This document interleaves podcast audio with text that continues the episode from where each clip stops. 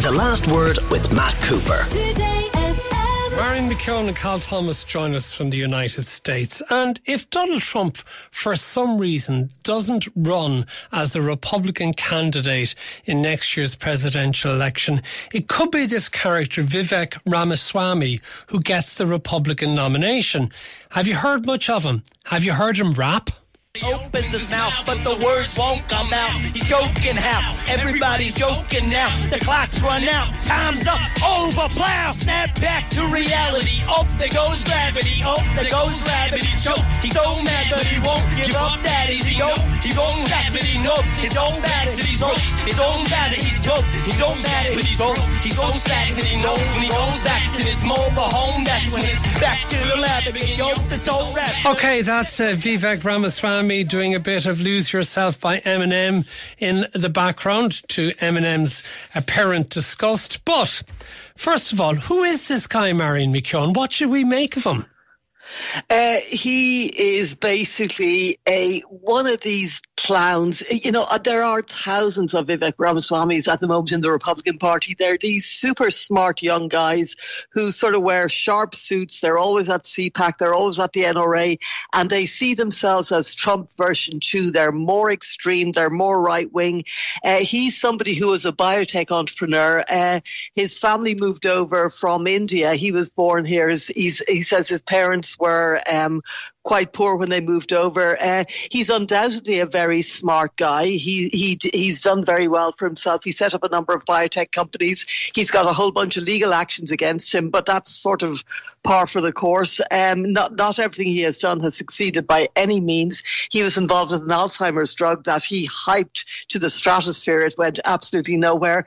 Uh, and he, I first came across, as I say, at CPAC. Um, and sorry, what's for those who aren't familiar? What's CPAC? Oh, sorry. CPAC is the, the annual mecca for right wing Republicans. It, they meet every year in, in either Maryland or Florida, and every future candidate, every right wing person, every right wing TV personality, they all gather there and they all want some stage time. Now, nobody knew who he was then.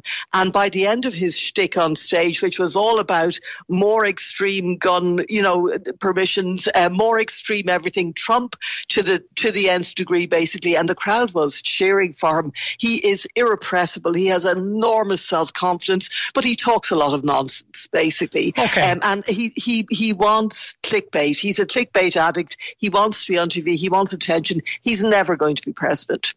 Cal Thomas, what do you make of this guy? Well, if I were him, I don't think, uh, uh, you know, I would use a song called Lose Yourself if you want to win the Republican nomination. But uh, I think Marion's right. He's not going to get it. He's just, uh, he's a flashy guy. He's only 38 years old. Nothing that, not that there's anything wrong with being 38 years old. But I think uh, Nikki Haley, the uh, former UN ambassador, former governor of South Carolina, really na- nailed him during the Republican debate on his uh, lack of foreign policy experience, where she charged uh, him with basically wanting to give up Taiwan to the Chinese and to uh, stop giving aid to Israel and to stop uh, uh, giving aid to uh, Ukraine to uh, uh, fight the Russians. So, sorry, I, I so Cal, might they not be very popular policy decisions? I mean, the type of audience that he is appealing to may give little or no have little or no interest in foreign policy. In fact, they believe it's America first, America only. Might he not be doing a clever thing in appealing to that sort of redneck position? Oh my goodness! Boy, how many words have we heard in just this few minutes? Let's see. We've had extreme, we've had right wing, we've had mega, we've had we've had red meat, we've had all this, all these labeling. My goodness! Uh, look, there's always there are always extremists in both parties. There are extremists in the Democrat Party. Uh, fr- frankly, I wish somebody would would define what extreme means, because it seems to many people extreme only means what you disagree with or how they disagree with you. But he's not going to be the nominee. Over half of those polled don't want either Biden or Trump to be the nominee. And uh, the the problem is that you've got these dedicated people in both parties who, during the primaries, have their way in getting somebody nominated, not always can win. And I think we need to, to take another look at how we nominate candidates for president in this country. I think we'd be doing a better uh, job if we uh, did uh, something along the lines of The Voice or American Idol TV show. Hang on, slight diversion perhaps here, but it is relevant. I mean, could this, in some respects, be the battle of the potential VPs. And one listener suggesting this guy, Vivek Ramaswamy, will get the nomination as vice president to Trump. So could it be that given the, the age of both of the main candidates, Trump and Biden, and concerns about perhaps whether they would be able to last through a full term in office, that an awful lot of people voting will be looking at the credentials of the vice president in case they have to step in, Cal?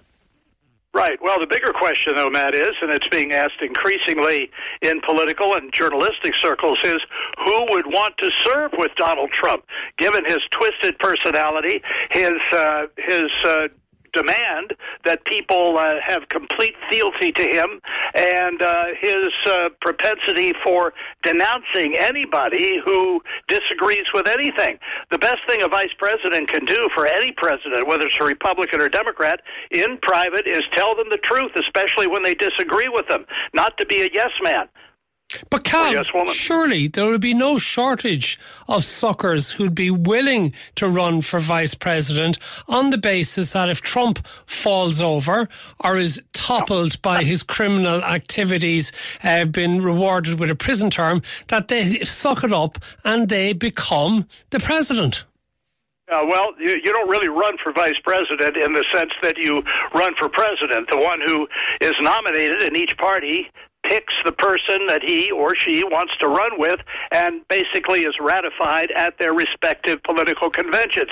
But I don't think anybody up on that stage, if Trump gets nominated and if he survives in any way, which is very debatable, uh, these massive numbers of uh, legal challenges that are coming down toward him in very short order, we can talk about that as well, uh, is going to want to serve with him. I, I think, uh, you know, he'd have to find somebody else who would be completely and totally a thousand percent loyal, and I don't think that'd be a good thing either. Do you think he'll find somebody, Marion? Well, I th- I think that the point you made there, Matt, is actually really interesting because you have two elderly men, um, and anything could happen to either of them. More likely, in Trump's case, a prison sentence, as you said. And so I think that there is more of a focus on well, who's the number two here? Who's the person who's going to step in if something happens? You know, if Biden becomes incapacitated, if Trump ends up in prison, or is hit by a golf ball, you know, whatever. And uh, I think that, uh, you know, Nikki Haley to me would be a good choice for Trump. I think she acquitted herself very well uh, on the debate stage. Trump apparently does not like her at all, but I think she'd be a smart choice. Uh, I think that he'll probably go with somebody who wasn't on the stage because he, he certainly isn't going to pick Ramaswamy because that guy likes attention way too much. And there's only one star in the Trump firmament, and that's him. Uh, I think somebody like Kristi Noem, the governor of South Dakota, he's very, very um, impressed with her. I've heard from several people, and, and you know, they're in pretty regular contact. Uh, we'll see with Biden. It seems that it's Kamala Harris. I, you know, I don't know if she's all that keen on the idea. It seems like another four years of she's been nothing but. Yeah, but hold on, so Marion. Three. Surely for the Democrats, and it was interesting last week. We had lots of Americans in town last week, and I was talking to many of them at events for the American football, and many of them who were Democrats are despairing almost of somebody yeah. of Joe Biden's age running. But they're also worried that if there seems to be something of a backlash against Kamala Harris because of the fact that she's a woman and because of the colour of her skin and the two yep. of those combined. They're saying, well, maybe Joe Biden has to have somebody else there as a bulwark for people to vote for because if they feel if Joe falls over, at least we have this person who we can trust as president. Yeah, but do you then pander and do you say to somebody, you know, you're vice president, I'm sorry, people don't like the fact that you're black and you're a woman? You know, I, I, that's unthinkable. That's really unthinkable. And I know that there are concerns, um, and I know that Kamala Harris has not impress people in her capacity as vice president at all. Partly her fault, partly the fault of Biden and the team and being given things to do that she just was being set up to fail at, basically. Uh, but uh, I think there's a real problem. The American people do not, as Cal said, as you said, they don't, everyone I speak to, they don't want either of them. They don't want either of them. I think that what might happen is a lot of people will stay home. and that will work to Trump's advantage. Okay, because Cal- his voters are so motivated. Yeah, and the motivation thing is interesting, Cal, because for all the people who are saying, oh, what an incredible schedule of court appearances Donald Trump is going to have to face next year, could that actually, in that strange, twisted way that American politics is turning, actually act towards Donald Trump's martyrdom? The more times he appears in court over the next year, the more support he gets. Well, it could be, Matt. We've never seen anything like this before, so it's very, very difficult to predict what will happen. You know, you don't have to do what they used to call back in the 40s and 50s whistle stop tours. You get on a train, you go from one town to the next, you'd stand on the back of the train and you'd make a speech, and then you'd go to the next town. Social media, the internet, all of that uh, has made that uh, irrelevant, although people in Iowa and New Hampshire do like candidates to show up in person. Uh, the, the, the biggest one, the biggest trial of course, is going to be on March 4th, the day before what we call Super Tuesday, when 16 states have their primary elections all at once. Uh, I just think the reaction to this mugshot is an indication of uh, the uh, the energy behind a lot of uh, Trump supporters. He's raised, oh, if you can believe this, seven point one million dollars off the picture of his mugshot. Now, Matt, I think you and Marion have been missing out on this. You need to get your pictures on T-shirts and hats. And Marion, that hat, that Trump hat I gave you last summer in Wexford, you got to put that mugshot on there and sell it for five hundred dollars. Be lucky to get seven euro in total, I'd imagine, rather than 7.1 million. But could it be, Marion, when you think about it, given all the court cases that Trump is facing, the odds would suggest he has to go down in at least one of them, doesn't it? Um, yeah, you know what? I think that this court date that Tanya Chutkan has chosen, March 4th, will basically really help Trump to win the primary. It's the day before Super Tuesday. If you look at the states the next day, it's Alabama, it's Arkansas, it's Minnesota, it's Oklahoma, it's Tennessee, it's Texas. These are all red Trump states. And I think that they will be so outraged by this that they will all, it will really motivate again his followers. I think he's going to probably win the primary, but he is not going to win the election. Yeah, and that is, and I think that I've spoken to so many Republicans even who just say, "Oh God, we wish there was somebody else." About half the Republican Party is passionately in the tank for Trump. The other half is not, but that'll be enough to push him through the primary. But I think an election, if assuming he's not in prison, I don't see how he can win the general election. Even though Joe Biden is talk about not setting the the electorate on fire either. I mean, he's the last person they want, but he's the last person they want apart from Donald Trump, I think. But as I say, it'll all come to turnout. When you have such a demotivated population, turnout's probably going to be low.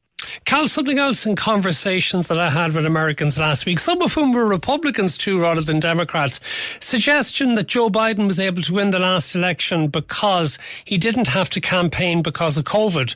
But if he has to campaign this time around, then that won't do him any good. What do you make of that?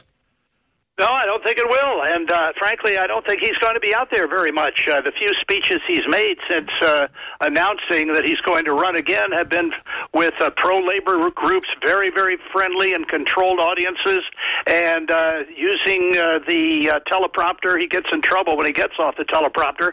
He's still slurring his words a lot. There's still many questions, including increasingly now in Democratic circles and even the mainstream media, New York Times, Washington Post, have run columns and editorials concerned about his uh, mental capability. And Democrats are also worried about the competency of Kamala Harris, his vice president. Listen, as Jack Kennedy said in a different context in 1960, we can do better than these two. I hope, I wish, okay. I pray.